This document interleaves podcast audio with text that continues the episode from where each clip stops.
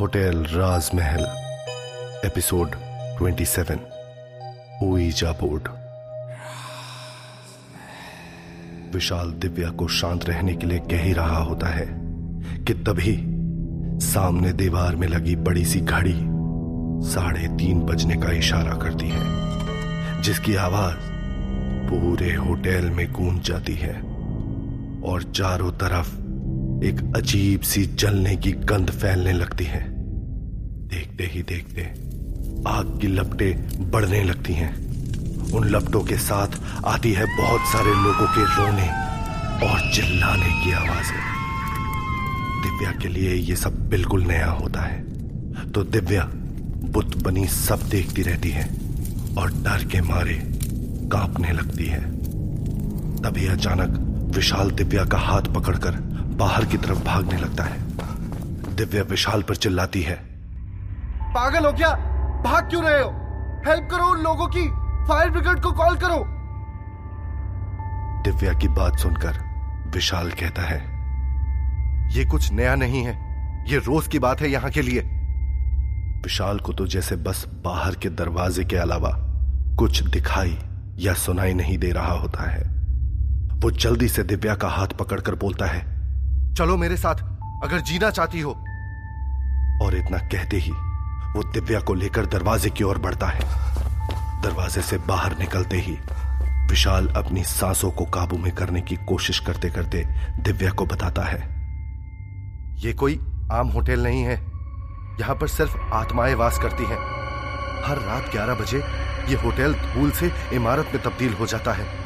और सुबह के साढ़े तीन बजते ही जलकर राख हो जाता है। विशाल की बात सुनकर दिव्या कुछ देर की खामोशी के बाद अचानक हँसते हुए कहती है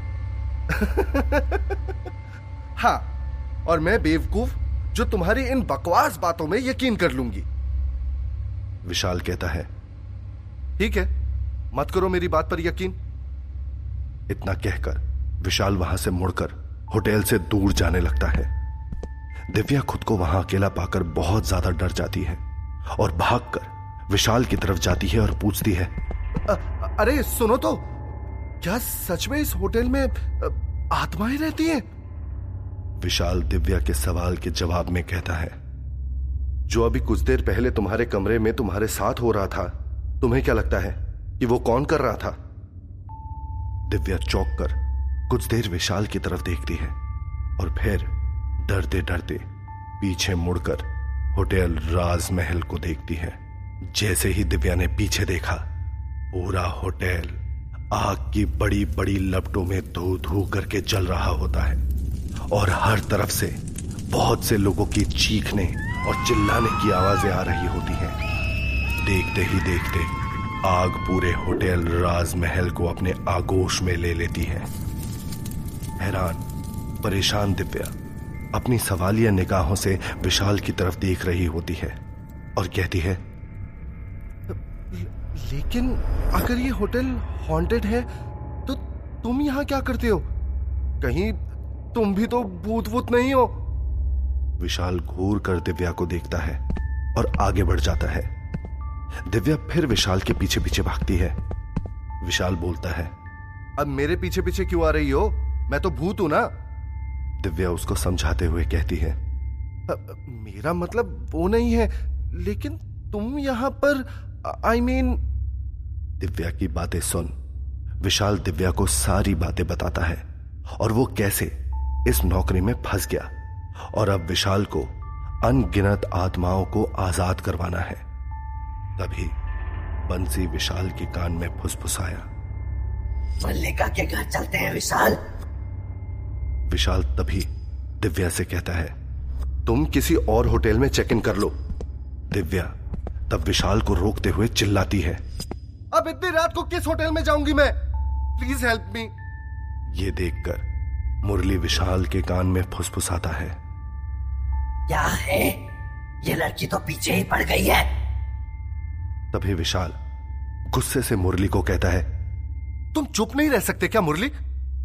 ये देखकर तो दिव्या के होश उड़ जाते हैं और उसके कदम पीछे हटने लगते हैं। वो फिर विशाल से कहती है ठीक है ठीक है मैं मैनेज कर लूँगी। तुम जाओ तुम जाओ। तभी रुकते हुए विशाल कहता है ठीक है कल मिलते हैं फिर। विशाल को घूरते हुए दिव्या कहती है भले ही मैं तुम्हें बेवकूफ़ लगती होंगी पर हूँ नहीं। यहाँ वापस कौन आएगा? इस हॉन्टेड होटल में? दिव्या की बात सुनकर विशाल गंभीर होकर कहता है तुम वापस नहीं आओगी। ये होटल तुम्हें खुद लाएगा अपने पास। दिव्या हैरान होकर विशाल से पूछती है खुद लाएगा अपने पास? मतलब? मतलब ये कि लोग इस होटल में आते अपनी मर्ज़ी से हैं पर यहाँ से वापस जाते हैं सिर्फ़ होटल की मर्ज़ी से। विशाल ने दिव्या के सवाल का जवाब देते हुए कहा कुछ भी। ऐसा कुछ भी नहीं होता है। दिव्या ने कहा क्योंकि दिव्या को विशाल की बातों पर भरोसा नहीं हो रहा होता है। दिव्या की बात सुनकर विशाल ने कहा, तुम चाहो तो सुबह होने तक मेरे साथ रह सकती हो। मैं खुद होटल की मालकिन मल्लिका के घर रहने जा रहा हूँ। मैंने कैब बुलवा ली है so no worries I manage Divya ने कहा। इतना कहकर दिव्या जाने लगी। तभी दिव्या ने फिर से पीछे मुड़कर कहा by the way thanks for your help Divya की बातें सुनकर विशाल के होठों पर मुस्कुराहट आ गई। और विशाल वहाँ से चला गया। दिव्या के इतना कहते ही बंसी और मुरली आगे निकल गए और उनके पीछे पीछे विशाल। विशाल की आँखें मल्लिका के बड़े से महल नुमा घर को देखकर ठहर जाती हैं। घर के सामने एक गार्डन है, जहाँ शायद कभी सुंदर फूल हुआ करते थे, लेकिन अब वहाँ सिर्फ़ एक सूखी बंजर ज़मीन बची है। थोड़ा अंदर जाते ही राइट साइड में एक झूला है, जिस पर अब समय की मार के कारण जंग लग चुका है। तभी मुरली ने जैसे ही घर का दरवाज़ा खोला, बहुत सारे कीट पतंगे अंदर से एक झुंड में बाहर निकलकर उड़ गए। घर के अंदर हर जगह धूल जमी होती है। जगह जगह मकड़ी के जाले नज़र आ रहे होते हैं। घर में घुसते ही विशाल को एक ठंडी हवा का झोंका महसूस होता है। और विशाल की सांसों में मल्लिका की खुशबू भरने लगती है। विशाल इस अजीब एहसास को खुद से अलग करते हुए घर को देखने लगता है। घर में जमी धूल मिट्टी को साफ़ करते हुए विशाल घर की हर एक चीज़ों को बहुत ध्यान से देखने लगता है। घर में सब जगह मल्लिका की तस्वीरें लगी हुई हैं। कोई मल्लिका के बचपन की तो कोई मल्लिका की अपने मम्मी पापा के साथ। मल्लिका उन सारी तस्वीरों में काफ़ी सुंदर और खुश नज़र आ रही होती है। तस्वीरों को देखते देखते विशाल को महसूस होता है कि जैसे मल्लिका विशाल से पूछ रही हो। मैं खूबसूरत लग रही हूँ ना विशाल? विशाल के रोंगटे खड़े हो जाते हैं और विशाल मल्लिका के एहसास को खुद से अलग करते हुए घर को और करीब से देखने लगता है। उस घर को देखकर कोई भी कह सकता है कि उस घर ने बदलते समय के साथ बहुत सारी चीज़ें देखी हैं। विशाल ने उस घर में बहुत मुश्किल से अपनी नींद पूरी की, क्योंकि विशाल को नींद में बहुत बुरे बुरे सपने आ रहे होते हैं। हर समय विशाल को ऐसा लग रहा होता है, जैसे कोई उसका गला दबा रहा हो, कोई विशाल को मार रहा हो, और हर बार डर के मारे विशाल की नींद टूट रही होती है। अगले दिन, रात के ग्यारह बजते ही, विशाल होटल राजमहल के रिसेप्शन के सामने खड़ा होता है कि तभी वहाँ दिव्या भी आ जाती है। दिव्या को अपनी आँखों के सामने के नजारे को देखकर यकीन नहीं हो रहा होता है कि वो यहाँ कैसे आ गई और वो बड़बड़ाती है। ये कैसे हो सकता है? मैं तो अभी वहाँ थी। यहाँ कैसे आ गई? दिव्या की हैरानी को देखते ही विशाल ज़ोर से हंसने लगता है और दूसरी तरफ़ दिव्या शॉक्ड होकर इधर उधर देख रही होती है। ये तो मैं सच में होटल राजमहल आ गई। इसका मतलब तुम कल सच बोल रहे थे? मुझे लगा कि तुम मुझसे मज़ाक कर रहे थे। लेकिन विशाल दिव्या की बातें सुनकर और ज़ोर से हंसने लगता है। इस वक्त विशाल की हँसी के अलावा भी पूरा होटल राजमहल दिव्या पर हंस रहा होता है और हर एक कोने से हंसने की आवाज़ आ रही होती है। ये सब देखकर दिव्या की हालत खराब हो जाती है। तब वो विशाल को लगभग डांटते हुए पूछती है तुम ऐसे क्या हंस रहे हो? मुझे क्या पता था कि मैं सच में यहाँ आ जाऊँगी? इससे पहले कि विशाल दिव्या से कुछ कहता अचानक होटल राजमहल का माहौल बेहद डरावना होने लगता है। हर तरफ़ से चीखने, चिल्लाने और रोने की आवाज़ें गूंजने लगती हैं। दिव्या घबराकर विशाल के पास जाती है और उसका हाथ पकड़ते हुए उसके पीछे छुप जाती है। तभी गोली चलने की आवाज़ के साथ पूरे होटल राजमहल में सन्नाटा पसर जाता है। इससे पहले कि विशाल कुछ समझ पाए, उन दोनों को किसी के कदमों की आहट सुनाई देती है। और सामने से मल्लिका ब्लैक कलर का ट्रांसपेरेंट गाउन पहने चलकर आती है। मल्लिका की नज़रें दिव्या के हाथों पर आकर रुक जाती हैं, जिन्होंने विशाल के हाथ को पकड़ा होता है। मल्लिका की घूरती नज़रों से बेचैन होकर दिव्या झट से अपना हाथ विशाल के हाथ से अलग करती है। तभी मल्लिका ने तुरंत विशाल को हक करते हुए कहा, तुम्हें पता है ना मैंने तुमको कितना मिस किया? ये देखकर दिव्या को थोड़ा अजीब लगता है। लेकिन विशाल ने मल्लिका की बातों का कोई जवाब नहीं दिया और वो पीछे हट जाता है। विशाल के इस तरह इग्नोर करने से मल्लिका को गुस्सा आ जाता है और मल्लिका अपनी खौफनाक आवाज़ में कहती है भूलो मत विशाल तुम सिर्फ़ मेरे हो। विशाल को उस रात उसके और मल्लिका के बीच जो कुछ भी हुआ, सब याद आ जाता है। लेकिन विशाल, आँखों में खामोशी लिए मल्लिका को देखते रहता है। इसके साथ ही मल्लिका धुएँ की तरह वहाँ से हवा में घुल जाती है। दिव्या हैरान होकर विशाल से पूछती है, ये तुम्हारी गर्लफ्रेंड है? विशाल उसे घूरते हुए देखता है। वो एक आत्मा है। तो मेरी गर्लफ्रेंड कैसे होगी? तभी विशाल और दिव्या को एक बार फिर किसी के कदमों की आहट सुनाई देती है। जैसे जैसे वो लोग करीब आते जाते हैं, वो आवाज़ें तेज होती जाती हैं। विशाल ने ध्यान से देखा तो चार लड़कियों का एक ग्रुप हँसते मुस्कुराते हुए अंदर की ओर आ रहा होता है।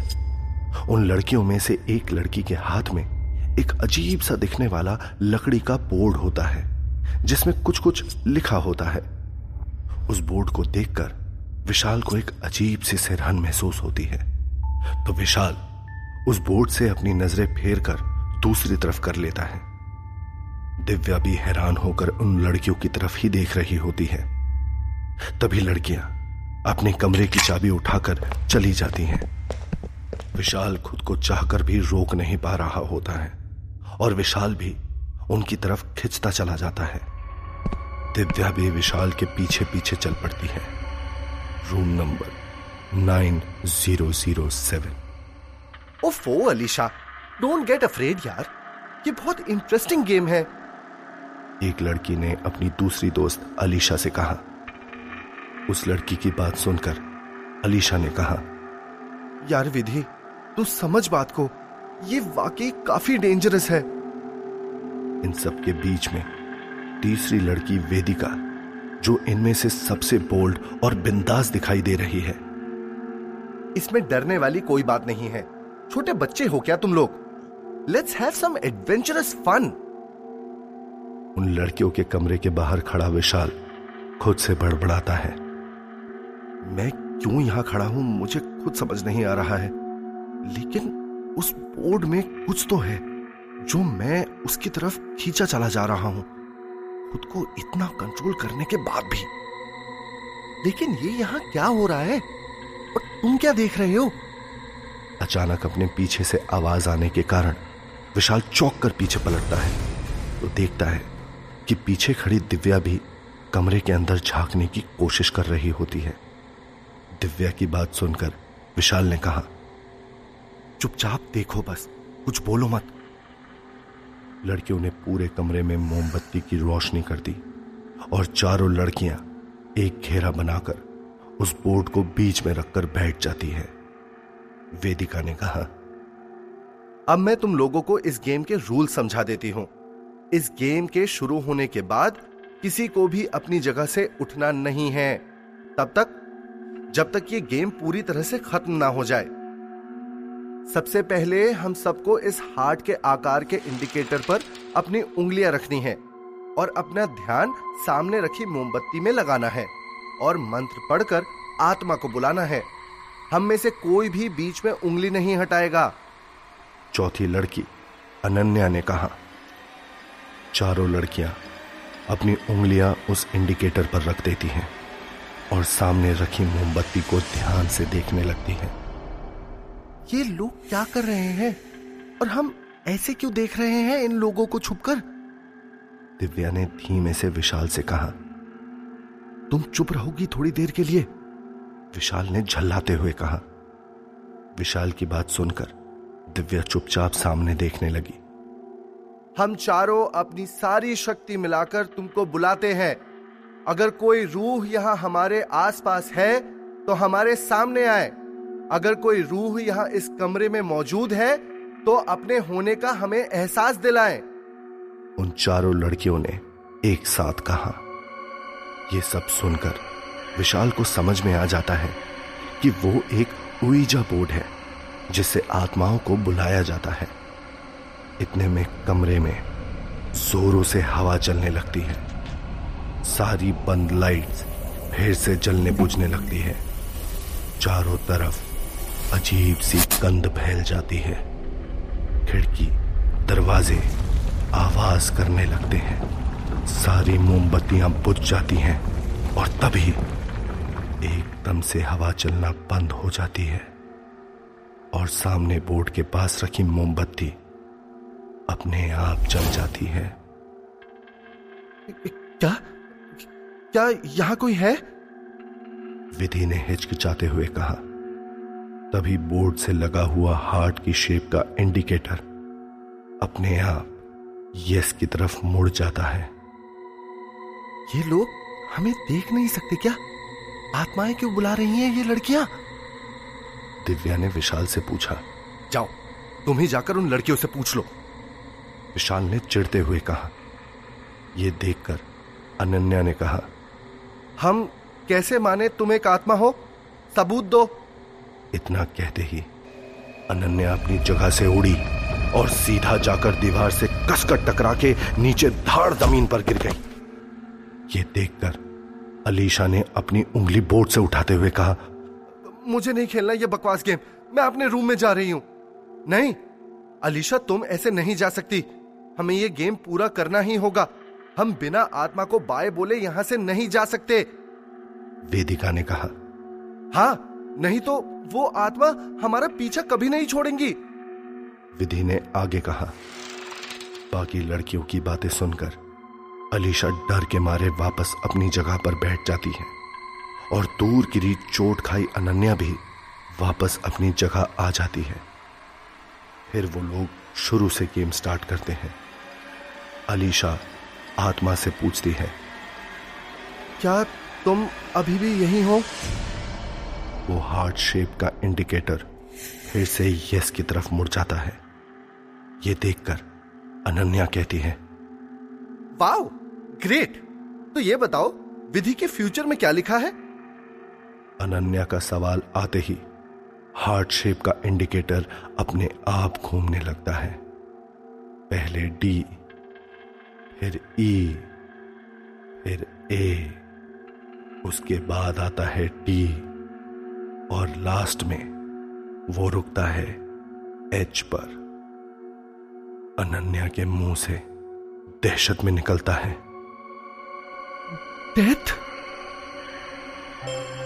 तो क्या होगा आगे की कहानी में? क्या करने आई हैं ये लड़कियाँ होटल में? और ये आत्मा क्या करेगी अब इनके साथ?